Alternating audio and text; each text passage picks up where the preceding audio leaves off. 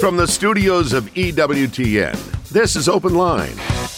With today's host, Father Brian Mullady. In North America, call toll free 1 833 288 EWTN. That's 1 833 288 3986. Outside North America, call 1 205 271 2985 or send an email to openline at EWTN.com. A tremendous Thursday to each and every one of you. Thanks so much for tuning in to EWTN's Open Line. If you'd like to be part of the program, the number is 833 288 EWTN. That's 833 288 3986. If you're outside the United States and Canada, that number is 1 205 271 2985. And we'll even put you straight to the front of the line at 1 205 271 2985. You can always send us an email. That email address is open line, all one word, at EWTN.com. I'm Jack Williams, Michael McCall producing the program. Your call screener is Matt Gubensky and Jeff Burson handling our social media efforts. So if you're watching us on YouTube or Facebook Live, you can type a question into the chat window and it may find its way to us by the end of the program. But if you are watching us on YouTube or Facebook Live, just pick up a phone or call us on the phone you're watching us on and uh, get your question into Father Mullady at 833 288 3986. And our host, as he is every Thursday, the aforementioned Father Brian Mullady. How are you? Okay. Are you feeling Slowly better? Recovering from COVID. Well, yeah, I you, you, you've gone to tremendous lengths just to avoid being on my show and my wife's show. well, like I say, I think it's the other way around, and uh, you? I'm in the fatigue. I'm in the fatigue phase of the thing Yeah. now. yeah, where, it's you uh, know, it- yeah, it's real. Yeah, when Yeah, when my lovely yeah. wife Johnette had it, she was that was the biggest thing. She was wiped out for a couple weeks. Yes, yes. Well, I hope it doesn't last that long, but I'm teaching, and I had to fly here, and Well, listen, it was you know, no, no fun. as fatigued Yeah. as you as as fatigued as you may be, you certainly don't have the legitimate gripes that someone like Maria Goretti would have had, right? That's true. Absolutely. Uh, yeah, I wanted to talk about Maria Goretti today because it's her, it was her feast day this week, as you know. And I wanted to talk about forgiveness, really, because I think it's an important issue. Now, there's a lot I could say about it, and to try to encapsulate it in nine or 10 minutes isn't really totally possible. But I think the power of forgiveness is something we often forget. We're told in the Gospels that we're to forgive, and it's a sign of the depth of the spiritual life. That doesn't mean to be a doormat to other people's weak um, tyranny, but it does mean that we have to be willing to recognize the fact that the mercy of Christ was shown in the cross primarily by his Father, forgive them for they know not what they do, because we, as you know, we crucified Christ too. And this is exemplified even in the smallest examples, like Maria Goretti, who was a little girl, you know, who lived in Italy about 1900. And I'm summarizing her life now. So for those of you very familiar with her, I might get one or two things wrong, but I wanted to tell about her for people who may not know a great deal about her. She was a peasant. She could barely read and write, probably not at all. And her father died when she was a child, very young. And she and her family were forced to live with another family uh, for poverty. And when she received her first communion, which was in those days about the age of 12, and she had a sin explained to her, she said she never wanted to commit a sin. Well, there was a boy in the other family, Alessandro, who lusted after her. And he was a year or two older than she was. And he kept trying to get her to have sex with him. And she was very concerned to preserve her virginity. So she's considered to be a martyr to virginity because she'd refuse him. And he said, Next time she refuses me, I'm going to kill her. So he was out working in the fields. She was on babysitting the children. He stole away from the group and came back and accosted her. And she refused him. And with an iron stake, he savagely stabbed her 14 times. Now, what was she saying while she was being stabbed? She said, Alessandro, don't do this. It's a sin. And I want you to be with me in heaven. The priest brought her the last sacraments because she lingered on for about a day. And he said, You know, you're a Christian. You have to forgive him. And she said, Father, not only do I forgive him, but I pray that he'll be with me in heaven. The boy was sent to prison. The crime was very notorious in Italy, and he refused all consolation of religion or belief in God until he had a vision of Maria Goretti dressed in white with 14 lilies, saying that she forgave him. And he was so struck by this that he began to practice his faith. He was a model prisoner, and years later, in his advanced adult age, he was released from jail. And the first place he went was to the parish where Maria Goretti was buried. And it was Christmas Eve, and he knocked on the door, and the housekeeper opened the door, and it was Goretti's mother. In tears, he knelt down and said, Please forgive me for what I did to your daughter. And she answered, If my daughter can forgive you, as we hope to be forgiven by God, I forgive you. They both received communion in the shadow of her tomb. He testified, though he was not a present in her canonization as a saint, and he joined a Capuchin Franciscan friary, although because of his past, he wasn't allowed to make vows. But he lived more or less as a servant there, you know, wearing a form of the habit and serving the community. When he died, a journalist came to interview him and said, Do you despair of your salvation because of what you did to that girl? And he responded, But her prayers and her forgiveness, I would despair of my salvation. Now, we have several examples in Christian history. St. Stephen is one, St. Thomas More is another, of people like Maria Goretti who prayed for the forgiveness of the people who willed them evil. And in a number of cases, especially St. Stephen's, it's considered to be the means God used, Stephen's prayer for forgiveness, for the conversion of St. Paul. So even though forgiveness comes very hard for some of us, real forgiveness in the heart, we know we need to do it. And it's never useless. And therefore, I would uh, invoke for you the words of the Lord. How often must I forgive my brother seven times? No, as many as 70 times, seven times, I tell you.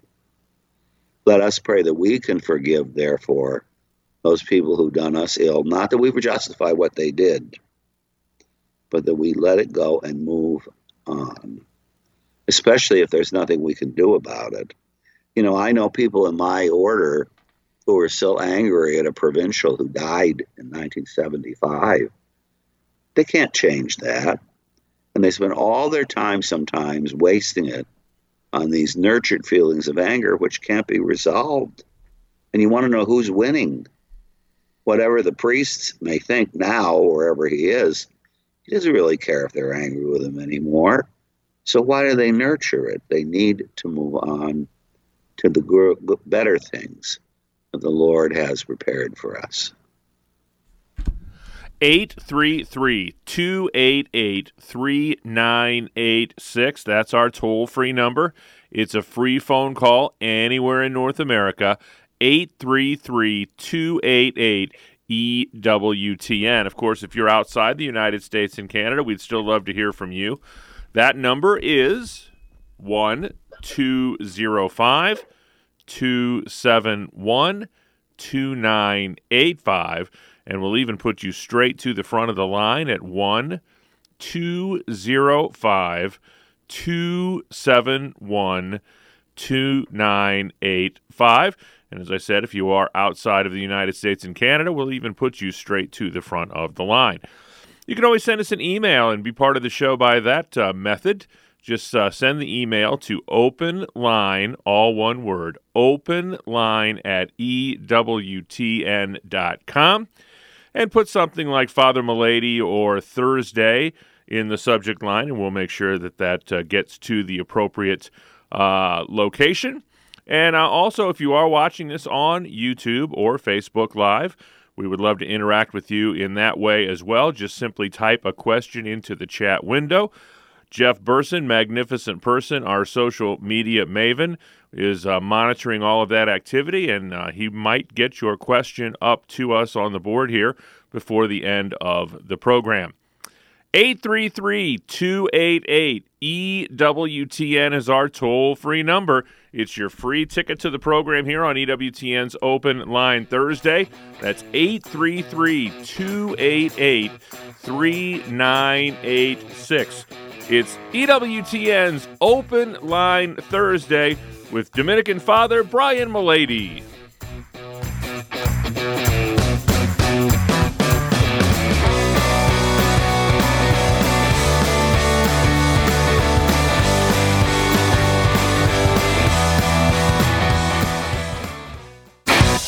This is Open Line on the EWTN Global Catholic Radio Network. If you have a question, call 1 833 288 EWTN. That's 1 833 288 3986.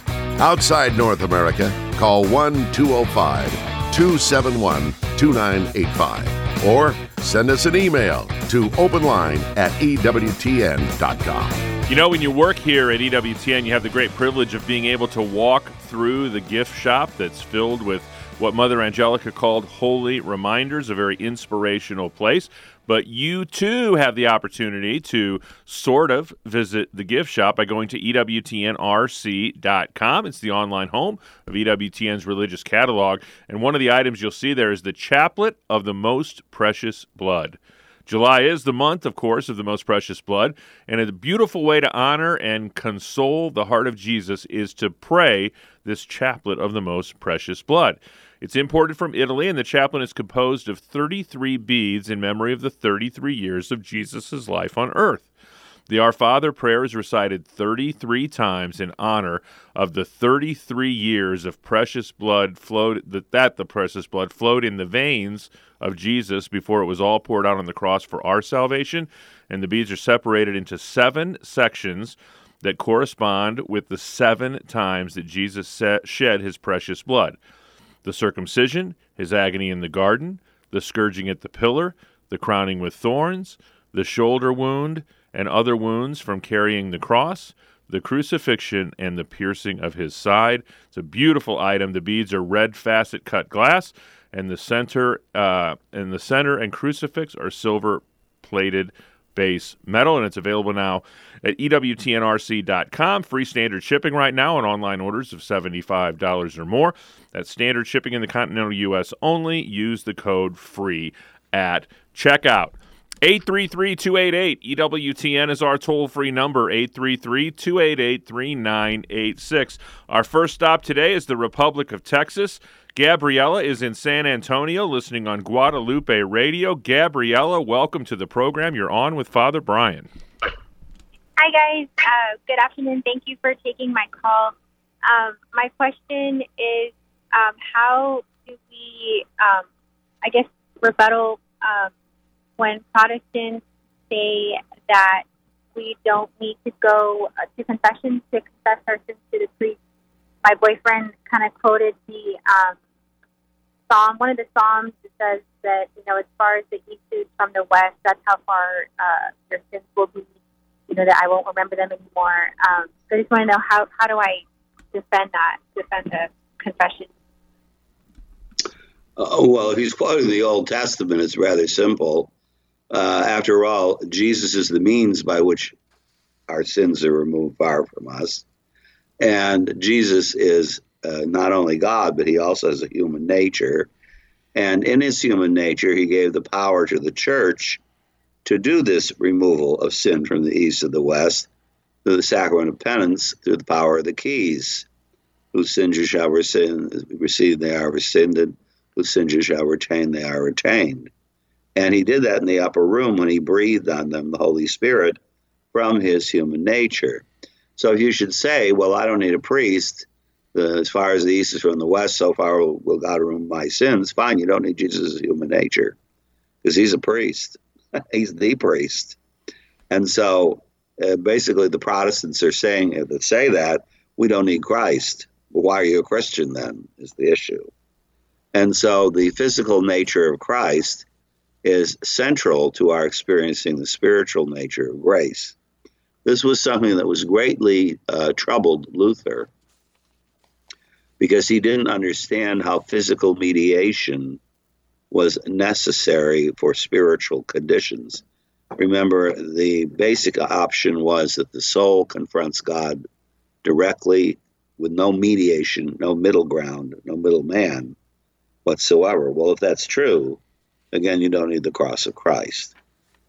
So, uh, in fact, the Old Testament prophecies and Psalms are all oriented to Christ. St. Augustine would say many of them are said by Christ or fulfilled in Christ. And so we have to have a Christological interpretation in which we see Christ as central to this. So the power of the keys itself instituted by Christ to share in his power to forgive sins was established finally on the upper room when he rose from the dead. God bless you, Gabriella. We appreciate the phone call. 833 288 EWTN is our toll free number 833 288 3986. Next up is Bill in St. Louis, Missouri, listening on Covenant Radio. Bill, you're on with Father Brian. Hey, Father Brian. I, I always uh, listen to you on Thursday on my way to golf. And you just said something that you just said something today that made me think about my father and I. And I, I guess I've always heard that that an, that analytical whatever it's called. It, to be Catholic is to forgive. And what you just said today was, I guess you have to move on. And right. And that really, that always kind of, you know, my dad was not a, a bad person. He just wasn't a loving person. Right. And um, and I guess I just have to, you know, I'm I'm I'm 60 years old, and that still bothers me. And I just thought I'd tell you that I guess that that that saying to, to be Catholic is to forgive. I guess I guess I, would like to know where did that all start. Uh, Father, forgive them for they know not what they do. it starts with our Lord. And the famous parable, of course, is the heartless debtor. You remember the heartless debtor. He owed the King Donald Trump's fortune and couldn't pay. And so he kneels down and says, Have patience with me and I will pay you all. Well, the king is a merciful person. So he writes off the debt. But the heartless debtor goes out and finds a fellow servant who owes him $10, can't pay the fellow servant kneels down and says the same words, the same words he just used to the father, uh, the king. Have patience with me and I will pay you all. But it says he will have none of it. Bind him over the tortures, he says, till he pays back what he owes. When the king hears about it, remember what he says You worthless wretch, I forgave you an infinite debt like hell when you besought me, and you couldn't forgive your fellow servant a tiny fraction of that. And then remember, he has him thrown out into the outer darkness. And he says, So will my heavenly Father treat each one of you unless you forgive your brother from your heart. Now, I don't believe forgiveness is an easy thing to do, but we have to learn how to do it. One of the reasons it's hard for us is because anger is involved. And there's nothing wrong with being angry. The scriptures don't say don't be angry. I know some Catholics think that's a sin in itself. But um, the scriptures say, don't let the sun go down on your anger.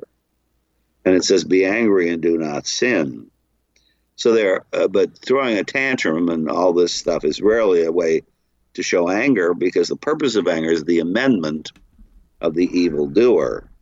Now, what do you do when you've done all that's necessary in a mature sense to try to help correct the situation and it's just not possible? Well, you have two choices you can hold on to your anger and let it fester within you. And you have only so much spiritual energy. So if you're wasting it on something that can't be changed, you don't have a lot of reserves left over for good things that God has to offer you.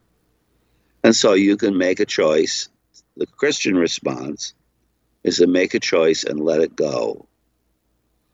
The interesting thing is that when it comes to our parents, very few people's parents were ideal in one way or another.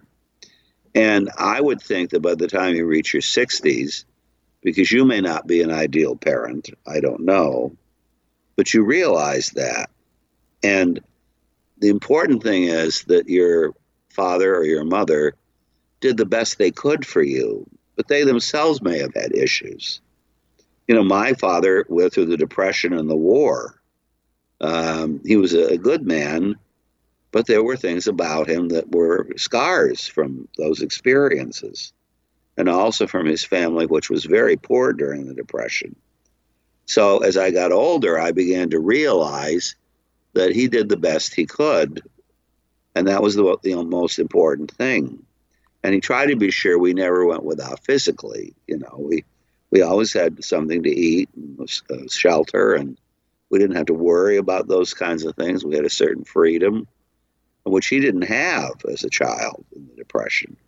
So you give your parents the benefit of the doubt, and you say, "Look, um, I'm not ideal, so why do I expect them to be ideal?" And I wish that perhaps they had been able to show affection or be more loving, but it may not have been them. That's not may not have been their personality. So um, you, have to kind of uh, put it in perspective, I would say. And again, move on, appreciate what your parents gave you, and just forget about the things that they were unable to do. Is forgiveness some sort of a feeling that you should be able to achieve? I don't think it's a feeling. I think it's just a, a determined choice to not uh, be resentful about it anymore and feel angry about it anymore. And to let this, now, of course, some people were abused by their parents. That's a different situation. But we're just talking about the normal difficulties people have with, with, with living together. Uh, again, there's only so much spiritual energy you can have and you don't want other people to push your buttons from the grave or from uh, somewhere else. I mean, then they're running the show. And part of the good physician, our Lord's desire for us, remember, he did connect forgiveness of the Lord's Prayer, too, right? Forgive us our trespasses as we forgive those who trespass against us. He knew all of us would find ourselves in situations where we couldn't um, resolve certain issues of things that people had done to us. And he wanted us to not be uh, destroyed by that spiritually, but again, to move on in its regard. So I, I think you have to pray about it because the Lord is the one that gives you the strength to do it. But if you realize that it's a value and that in some cases that value has even been a value of conversion for the wrongdoer, which is what its purpose is, then move on. That you know, it makes your life a lot freer for one thing. 833-288-EWTN is our toll-free number. It's a free phone call anywhere in North America. 833 288 3986. We've got a couple of open phone lines for you and plenty of time for your calls. If you're outside the United States and Canada, you can call us at 1 205 271 2985. And if you are outside of North America, we'll even put you straight to the front of the line at 1 205 271 2985. It's EWTN's Open Line Thursday. Your free ticket to the program is 833 288 EWTN. That's 833 288 3986. It's EWTN's Open Line Thursday with Father Brian Mullady.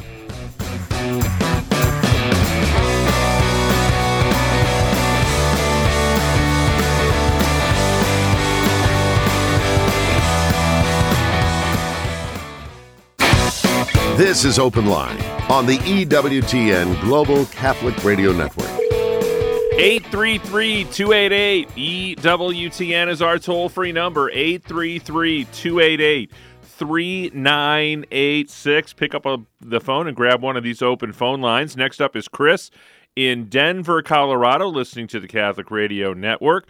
Chris, you are on with Father Brian Mullady. Well, thank you both, and no question, but more of a comment for Father Brian. Your um, mention of parents and some of that, I've been carrying some baggage for about 36 years related to that, and um, boy, almost with immediately when you said that, it was a relief for me. So, just a thank you for bringing that up and saying that. My pleasure. God bless you, Chris. Right. We appreciate that phone call. 833 288 EWTN. That's 833 288 3986. Uh, Hilda, Father, is watching us on YouTube, and she asks Can kids get baptized without godparents? All my family and friends are of different religions. Well, Hilda, frankly, I don't know the answer to that question because, uh, for one thing, I don't do baptisms much. But for another thing, they're discussing this issue in Rome. And one of the reasons is because of so the people who choose godparents that shouldn't be godparents. Uh, it's very strange when, uh, as far as I know, what the law is right now, I could be wrong about this, is that you must have one godparent who's Catholic, as far as I know. Because the purpose of the godparent is supposed to be to raise the children in the faith if the parents aren't able to do that. Now, presumably, that would mean they need to be Catholic also. Um, but again, one seems sufficient. But even this seems to be somewhat of a difficulty, and it is kind of a custom that's attained the force of, uh, well, a kind of semi law, if you want to put it that way. You certainly can be baptized without a godparent. People in danger of death, you can do that if there isn't someone around or something like that. But normally speaking, you would try to have one. Since they tend to choose unsuitable people now, um, or I've even known a person who was a confirmation sponsor who was Jewish. What is he? What is he sponsoring for when he doesn't believe in Christ? I mean, the whole thing has become a matter of social um, uh, yeah. etiquette instead of religion. It's almost like uh, people have the bar mitzvah and the confirmation party to have a party. They have no clue what confirmation or being a bar mitzvah is about, but it has a nice party attached to it. well, uh, look, I mean, how seriously do we take our religion anyway? And it's very hard for me to believe that a Catholic has nobody they know of any of their friends who is a Roman Catholic.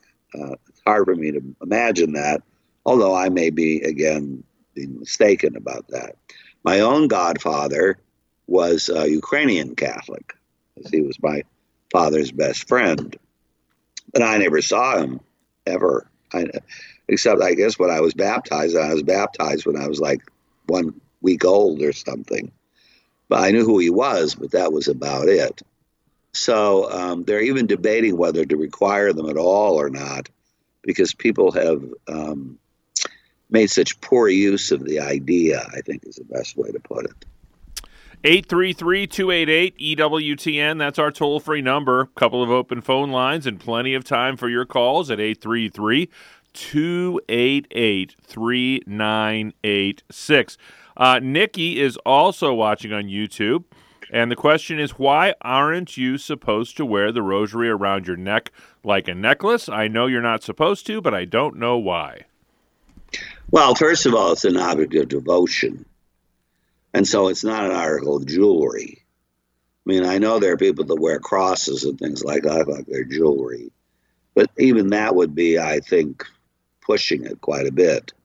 There are cultures, however, where people do wear the rosary, even men, I know in Indonesia, some of the men who are Catholic wear the rosary from devotion. And also, I believe in some Hispanic cultures, people wear the rosary, and there may be some others I'm not aware of. If that were the reason you did it, it'd be like me wearing my medal, you know, around my neck. Uh, that would not necessarily be wrong at all. But if it's just, if it's, I don't wear my, my medal as a you know, piece of jewelry. If it's just a piece of jewelry because it looks pretty, I would think that would be inappropriate. Yes. 833-288-EWTN. That's our toll-free number. It's a free phone call anywhere in North America. 833 288 3986. Um, Nancy wants to know We are homebound and watch daily Mass, including Friday Masses, online and partake in spiritual communion.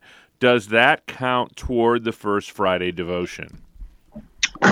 I, frankly, I don't know the answer to that either.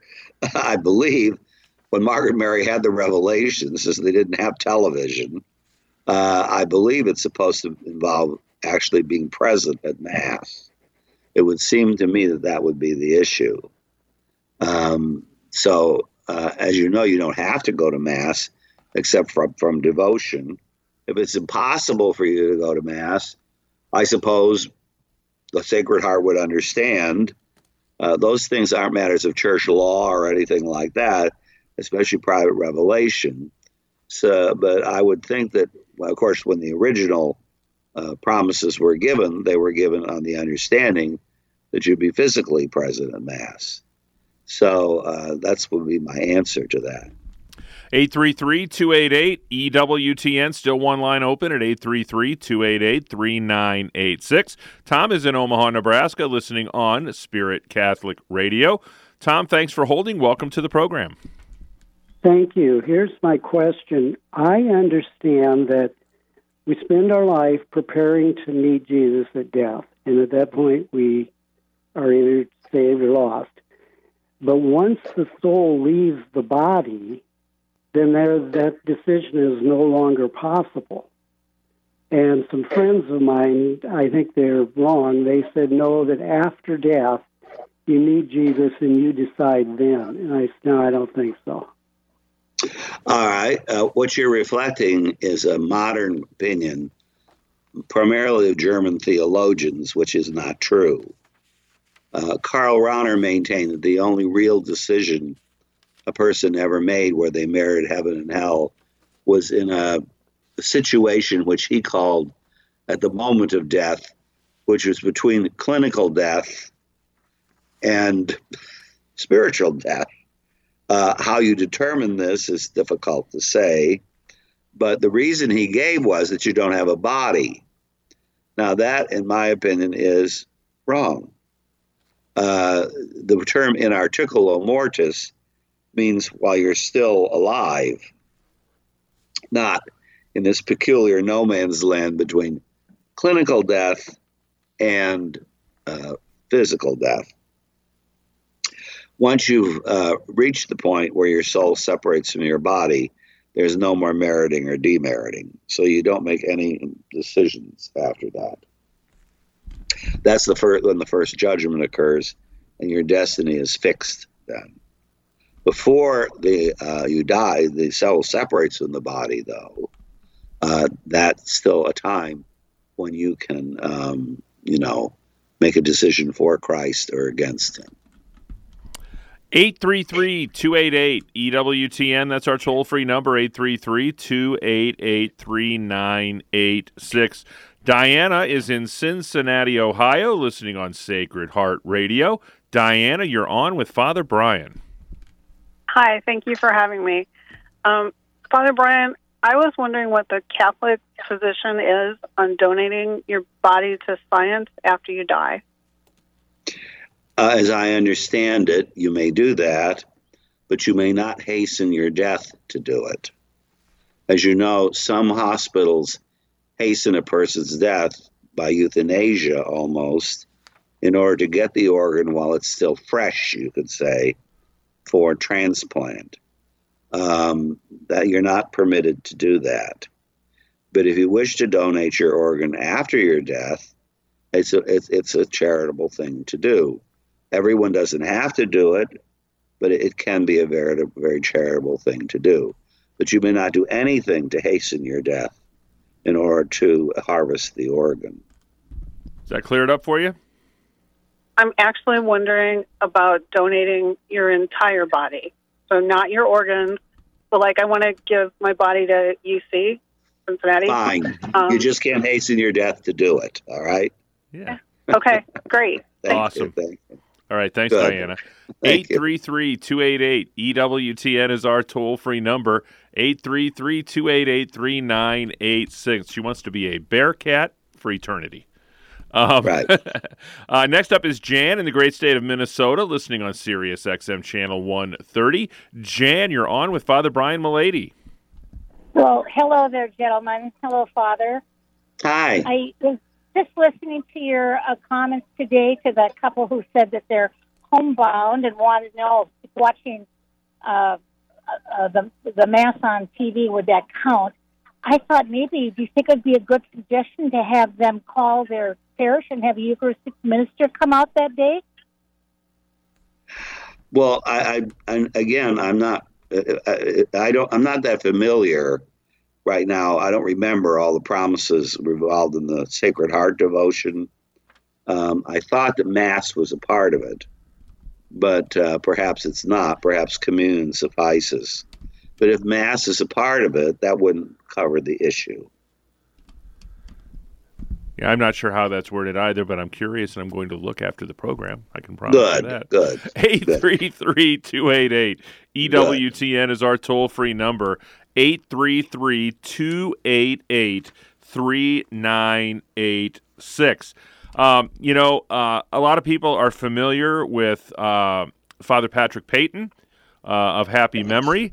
Uh, and most people remember him for the the notion of the family that prays together, Prays stays together, stays together. uh, his his Rosary Crusade. Um, but what he also did in Hollywood back in the day is he Right. accumulated some of the biggest names in Hollywood to record radio dramas for him. Uh, and boy, I love a good radio drama. Uh, I mean, when I was a boy, a local station in St. Louis on Sunday nights had radio dramas, and I thought they were fantastic. Um, and we air Father Peyton's radio dramas right here on EWTN Radio at 11:30 p.m. Eastern Time on Sunday nights. And this week, you can hear The Prisoner of Zenda, starring Gene Raymond, Raymond and Mary Anderson. And Gene stars as the main character and narrator, Rudolph Rassendyll, who is an Englishman on holiday in the fictional Eastern European country of Ruritania.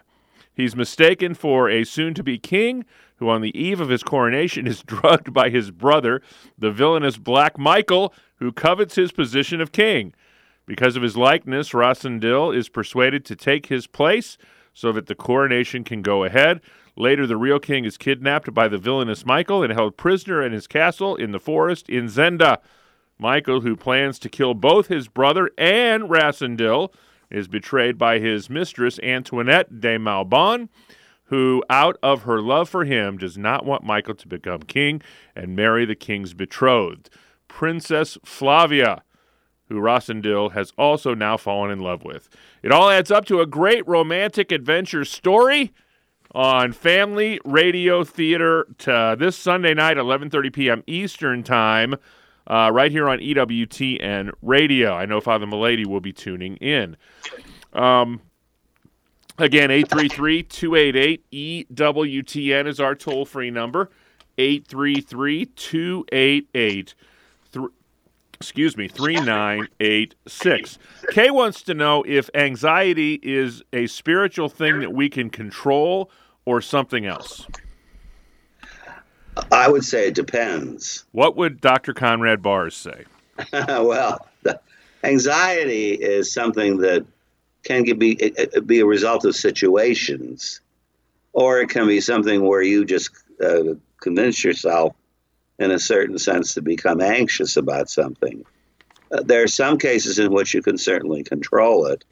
There are other cases in which you can't, especially if it results from the unconscious or in some kind of psychological imbalance.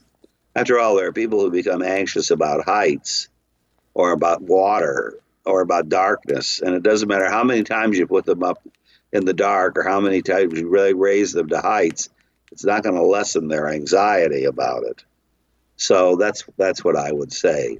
If it's an anxiety that's caused by, oh, I don't know, the anxiousness of sin, you know, that you might be guilty of a sin and it's based on bad education, then you can possibly resolve that by teaching a person correctly. And in fact, if in the resolution of it, even if it is a psychological difficulty, correct teaching is absolutely necessary about this. 833 288 EWTN is our toll free number, 833 288 3986. Marguerite is in San Diego, California. She's listening on Sirius XM Channel 130. Marguerite, you're on with Father Brian Mullady. Hello to the both of you. Thank you so very much for accepting my call. My question, I'm going to try to simplify it, is when a person passes away, what might be the reason for their soul to maintain wandering around on earth? Well, there isn't one. Why do you ask? Because when my stepfather passed away, I would see him in my mother's home, um, walking with his walker. I and um, I had a priest come and bless the place. We have had many masses set for him. So I'm wondering if, you know, what, I'm just wondering. Well, first of all, what's the origin of the vision? Uh, it doesn't mean, the, uh, in other words, you're seeing something in your own eye that perhaps some spiritual force is placed there, but it doesn't mean your father is actually walking around the earth, uh, even spiritually. We know that we're spiritually present to the dead, even in heaven uh, or in purgatory and that we can influence what happens to them and they can influence what happens to us. There's absolutely no reason in the kind of Hamlet sense of his father to be walking around, you know, searching the earth for vindication or something like that. Those things are not really Christian. So I, I would beware of thinking that. Um, now, if it's a spirit that's trying to uh, obsess your home or something like that, fine, but it, it doesn't really mean it's your father necessarily because remember, angels can take any guise they wish. Uh, on the other hand, it could be uh, your desire to communicate that uh, brings you this image in your mind or something like that. So, um, and I remember when my father died, my mother, in her advanced stages of her illness, uh, I was asked by my sister, who had very little experience of people, the, you know, uh, close to death. Uh, Mom seeing dad, do you think that's a near death experience? And I said, well, he's on a, she's on a combination of methadone and morphine. I have a feeling that has something to do with it. um, but I think we need to beware, first of all, of attributing spiritual things to be um, actually the case uh, that are unusual like that, and really, I don't think correspond to Catholic doctrine as such. Secondly, as I say, we're spiritually present to the the dead anyway. So I have a sister friend who used to correct me in life, and every time I do something wrong and get corrected, I say, "I heard that from heaven." I mean, we're we're in touch with each other. We don't need to have some kind of phantom representation. And uh, thirdly, it's wrong to distract the dead from where they are to attribute some sort of necessity of them still being on earth um, because they're either enjoying heaven or suffering in purgatory on their way to go there, or they could be in hell. So um, I, I just think that um, I don't know what the priest, after he exercised your home or whatever, what the result was, but I hope it was positive. God bless you, Marguerite. We appreciate that call today. 833 288 3986 is our number. Um, Helen is in Burbank, Illinois, listening on WSFI radio today. Uh, Helen, welcome to the program. You're on with Father Brian. Hi, Father Brian. I just had a comment, something I've been thinking about. I'm 89 years old, and, um, you know, I was thinking my father was a very gruff man, but it was very, very hard times. And in those Yes. days, fathers and mothers didn't say, I love you, I love you. Now we get all these cards, I love you, I love you, phone calls, I love you, but there is no love. Yeah. The parents are put into nursing homes. The parents divorce. The fathers are not in so many homes. And I, I think just saying I love you isn't meaningful. like No. it should be. Right. Well, I I think parents today don't know how to be parents, and I know many many educators who told me that.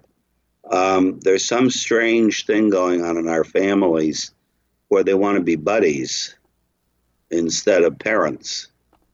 And you know, when you're a parent, you have to exercise discipline. Now, you do you should do it lovingly. Beating a kid to death isn't the way to exercise discipline.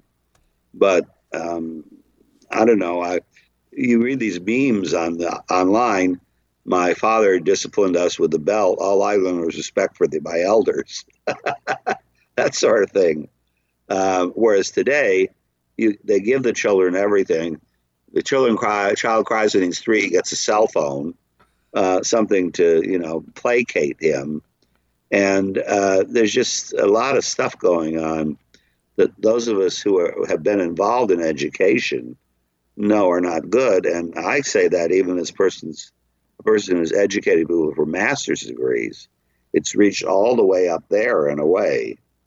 So I remember I had a student who wrote me an email on distance learning saying, You didn't understand my paper. You really need to do it over again. You didn't give me the right grade. So I went up and looked what his grade was 95. And I said, Oh, come on. No, uh uh No, no, no, no, no.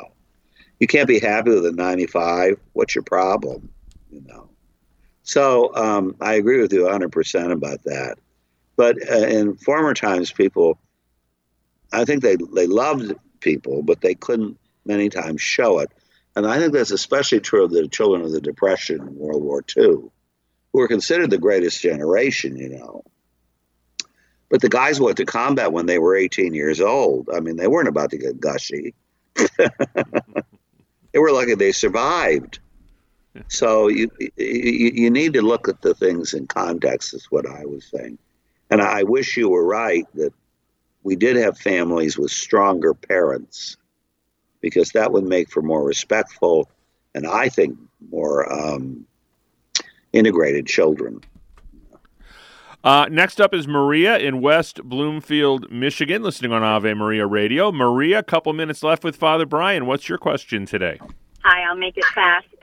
Uh, I was just wondering, what is the difference be- between feeling bad about something you did and feeling sorry? Oh, well, you can feel bad because you got caught, but not sorry. Uh, sorrow uh, means that you regret what you did because of what you uh, because of what you did. Basically, feeling bad means that uh, um, I I'm sorry that I got caught, but I have no remorse of conscience whatsoever, and don't really think it was bad for me to do this.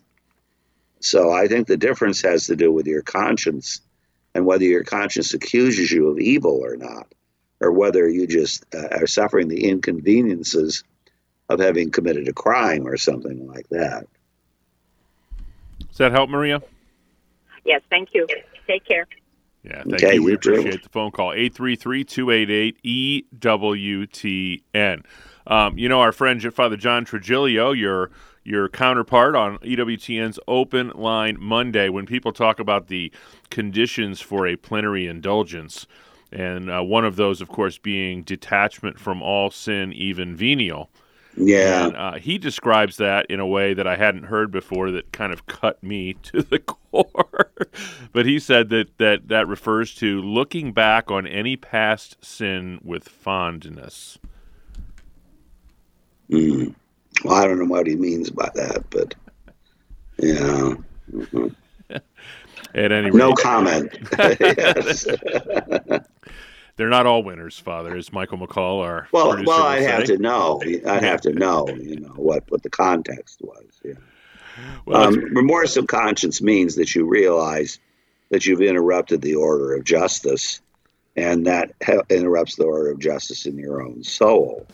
And so you you regret what you did to other people, and you also regret this in yourself, and that causes you have sorrow, which is a natural reaction to a present evil.